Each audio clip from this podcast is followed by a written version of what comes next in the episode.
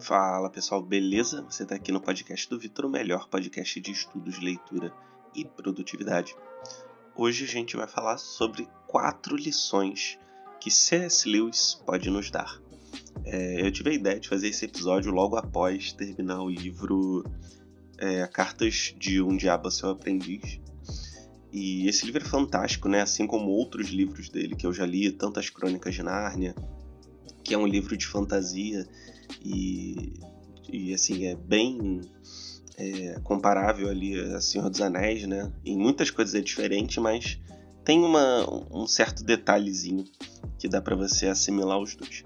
Tanto esse livro, essa série das Crônicas de Nárnia, quanto também os outros livros voltados para uma temática mais cristã, né?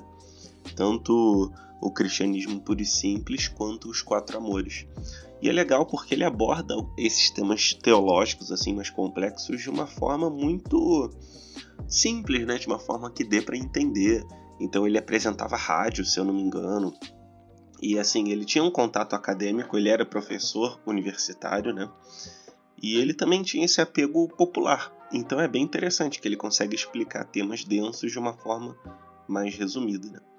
E aí é aquele tipo de coisa, né? Sempre a gente vai perder talvez um pouco a riqueza de detalhes, mas a proposta dele é justamente explicar de uma forma mais simplificada. Ele era anglicano, né? E ele sempre defendeu a fé, e você vê vários princípios cristãos ali nas Crônicas de Nárnia, né? E são bem mais diretos do que, por exemplo, os princípios cristãos nos livros do Tolkien, né? Do Senhor dos Anéis. E eu até vou fazer 4 lições do Tolkien depois, que na próxima semana talvez. E aí, para aprender, né, com essas grandes mentes. E aí, claro, né, como C.S. Lewis ele fala muito de cristianismo, de fé, esse tipo de coisa, algumas coisas vão ter relação com a fé, né? Mas ainda assim, se você não for cristão, se você, sei lá, até for ateu, tem muita coisa aqui interessante que você vai aprender, tá bom? Dito isso, vamos para a primeira lição. A primeira lição é: saiba diferenciar os 4 tipos de amor. Porque assim, na nossa linguagem cotidiana, né, seja o português ou até outros idiomas, a gente tem a palavra amor com um significado muito abrangente. Então, para nós, o amor pode ser tanto a amizade, pode ser a paixão, pode ser a doação mesmo. E o C.S. Lewis, no seu livro Os Quatro Amores, ele faz uma definição muito bacana de quais os 4 significados que a palavra amor pode adquirir. Pode ser a afeição, que é tipo, quando você gosta ali de ir na padaria e tomar um café, não é um amor, é uma afeição. Quando você, tem aquele seu vizinho que você acha bacana, mas não tem tanta intimidade. Então é uma afeição, né? Um carinho, talvez. Também tem a paixão, que é aquele amor passional que você sente, aquela pessoa e tal. Tem a amizade, porque assim, hoje em dia, sei lá, eu vejo que as amizades elas estão muito enfraquecidas, né? Mas a amizade também é um tipo de amor, de doação, né? Que você tem uma pessoa que quer as mesmas coisas que você. E claro, o amor no sentido de caridade, porque às vezes a gente confunde, né, o amor passional, o amor sexual, que é aquela coisa que vem primeiro, com o amor verdadeiro, que é aquilo que você constrói com a pessoa. E ele deixa isso muito claro na sua obra, e a gente vê, né, que, poxa, beleza, você pode até se apaixonar por uma pessoa loucamente, mas aquilo vai durar, sei lá, alguns meses, no máximo alguns anos, e depois vai passar. Essa paixão, né, esse fogo, digamos assim. E aí o que vai ficar é o amor que vocês construíram, a caridade, né? E, inclusive, isso era algo indesejado, né, antigamente, você ter uma paixão muito grande, porque senão você acaba ficando meio que desconectado dos defeitos da pessoa, né, e fica tolerando um monte de coisa. Então a gente tem que saber diferenciar esses 4 tipos de amores. E aí às vezes a gente fala, nossa, eu amo sei lá o quê, tipo, eu amo ficar aqui todo fim de semana saindo. Mas não é necessariamente um amor, né? É uma afeição, uma coisa que você gosta. E às vezes a gente confunde as palavras tanto que chega ao ponto de isso distorcer as relações, né? Então, por exemplo, a gente se sente muito, muito com medo de falar que ama os amigos, né? Ama as pessoas próximas. Mas, poxa, não tem problema nenhum você amar seu amigo. Aquela pessoa que está com você. tá te apoiando, tá junto contigo, pô, é uma coisa muito boa, tá? E por outro lado também a gente confunde as relações, a gente acha que o casamento tem que ser sempre o fogo do começo, tem que ser sempre, sei lá, o prazer sexual, tem que ser sempre o coraçãozinho quente ali, né? E no entanto não é necessariamente assim, né? A gente tem que entender que o amor de verdade, que seria a caridade, né, ele se constrói. Então eu estava até vendo uma matéria, né?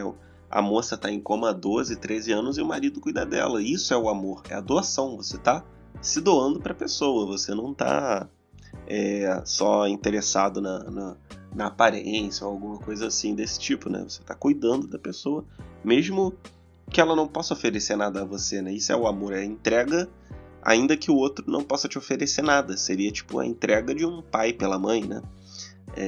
Por exemplo, um pai e uma mãe, eles se entregam inteiramente, porque a criança não pode fazer nada para eles, né? Só o quê? Dar beijinho, fazer carinho, mas não é uma doação nesse sentido. Então, esse sim é o verdadeiro amor.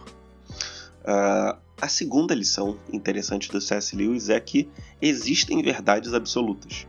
E aqui eu sei que talvez eu gere polêmica, né? Eu lembro que uma vez, quando eu falei sobre verdades absolutas, o pessoal...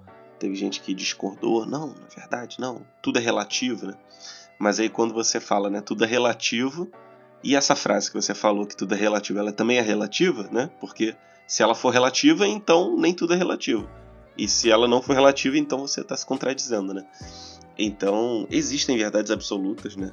Isso aí fica bem claro, por exemplo, quando a gente pensa, sei lá, um assalto. Um assalto é um assalto, é uma verdade absoluta, né? Você viu, sei lá, uma pessoa dormindo, é uma coisa absoluta, tá acontecendo ali, né? Existem coisas absolutas, isso é claro. E quando as pessoas falam geralmente, né, de que cada um tem sua verdade, geralmente a gente está falando sobre valores, né? Cada um tem seus valores, cada um tem seus princípios pelos quais eles regem a sua vida. Mas não que sejam várias verdades, né? Às vezes a gente vai ter valores que estão errados, né? Só que a gente talvez não perceba tanto esse erro nos valores. E aí o C.S. Lewis, ele no Cristianismo Puro e Simples, ele dá um exemplo perfeito, né? Ele fala assim, sempre falam, por exemplo, que o padrão de beleza muda, né?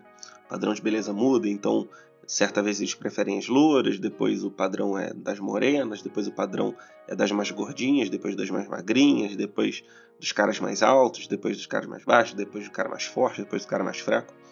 Beleza, realmente o padrão está mudando, mas você percebe que as pessoas continuam procurando a beleza, entendeu? Então aí é que está o negócio.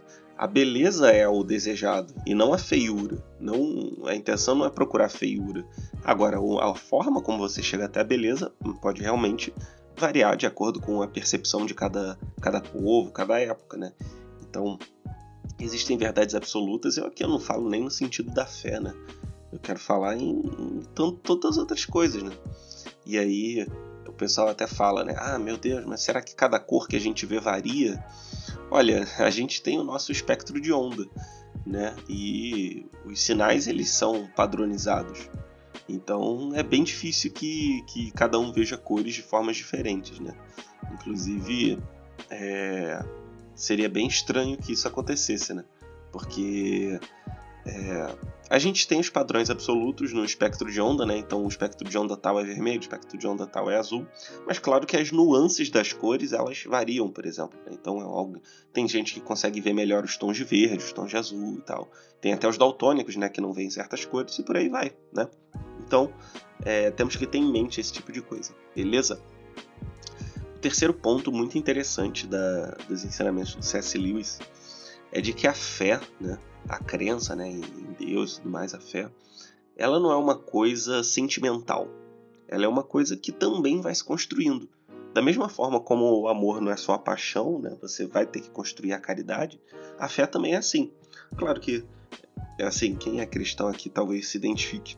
Quando você entra na igreja, ou quando você se converte, naturalmente você tem uma predisposição maior ali, você fica ali, não, vou participar de tudo, vou fazer tudo, vou ler a Bíblia inteira, vou fazer isso, aquilo. Mas sei lá, depois de 6 meses, um ano, isso passa um pouco, né, esse fogo assim. porque é até a parte da doutrina, né? Quando a gente se converte, a graça de Deus ela sustenta a gente por um tempo para a gente conseguir perseguir a fé com mais afinco, né? E depois vai desvanecendo, e aí muitas pessoas ficam assim, poxa, mas eu não tenho aquele ânimo na fé, mas eu não tô assim tão forte na fé como eu estava antes. Mas na verdade isso é o natural, aquilo era uma graça de Deus, e agora a gente tem que caminhar com os nossos próprios passos, né? Deus ele deixa o caminho aberto para a gente não se ligar à fé só por sentimentalismo, e é até bem triste que isso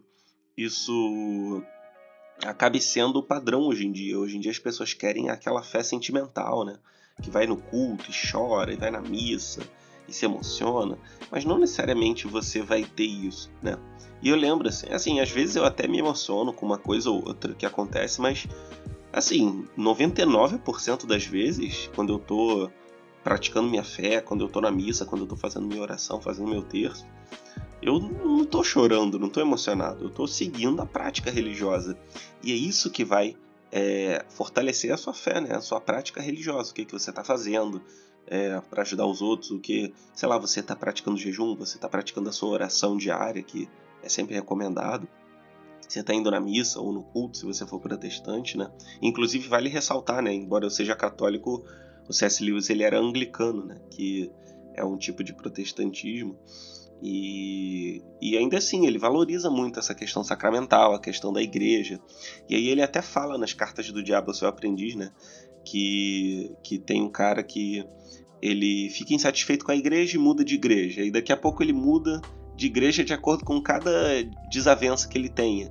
Então ele não está estimulando a fé, ele está querendo encaixar os valores dele na fé que ele supõe ter, e não o contrário, né? Na verdade, nós temos que ser imitação de Cristo, e não a gente tem que buscar um Cristo que seja conveniente para nós. Então isso aí é bem interessante.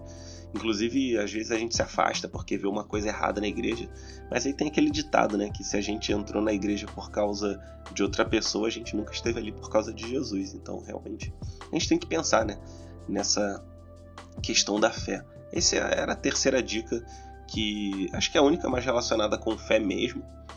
E a quarta lição, né, a quarta dica do C.S. Lewis é de que nós devemos fugir da mediocridade.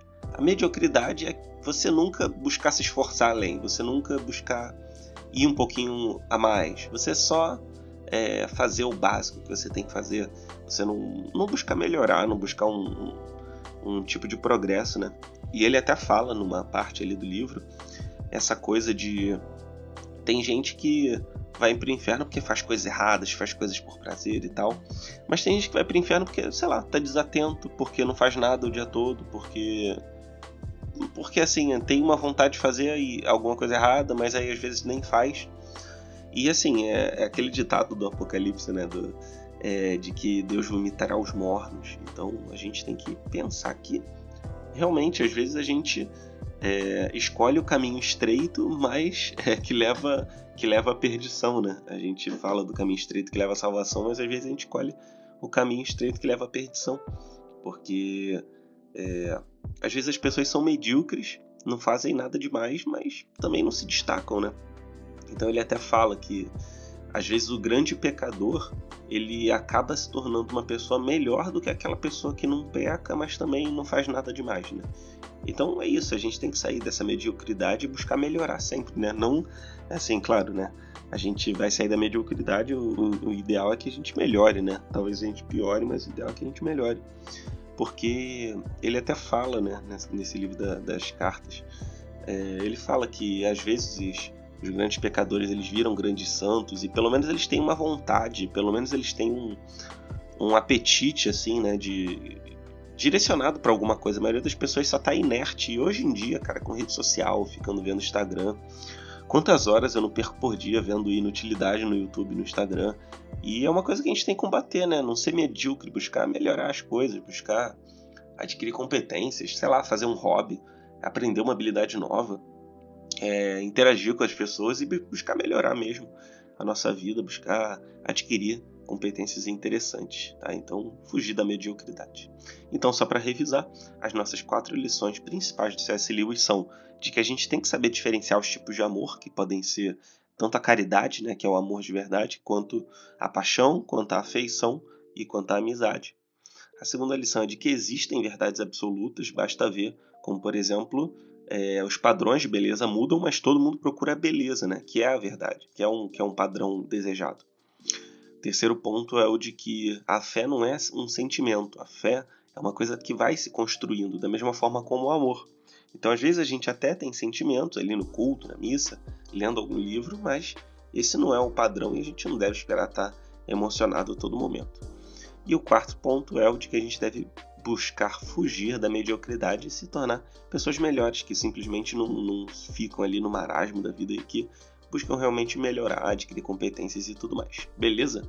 Pessoal, eu vou fazer mais 2 ou 3 episódios sobre esse livro do C.S. Lewis. Eu vou fazer uma resenha do Cartas do Diabo ao Seu Aprendiz. Também vou fazer mais 2 episódios comentando algumas cartas aqui, porque eu achei muito interessante. E eu acho que você vai gostar bastante aí nos próximos episódios. Te convido a ir no meu Instagram e me seguir, porque eu sempre faço resumos dos podcasts no meu Instagram, então acho que vai ser bem interessante para você, e você pode falar comigo lá diretamente, tirar dúvida e tudo mais. Também te convido a, se você estiver no YouTube, né, curtir, comentar, seguir o canal também, e se você estiver nas outras plataformas que você possa seguir também, né, no Apple Podcast, no Spotify, esse tipo de coisa, beleza? Espero que você tenha gostado desse episódio. A gente se fala no próximo, talvez seja do C.S. Lewis, pode ser também de outros temas relacionados, tá bom?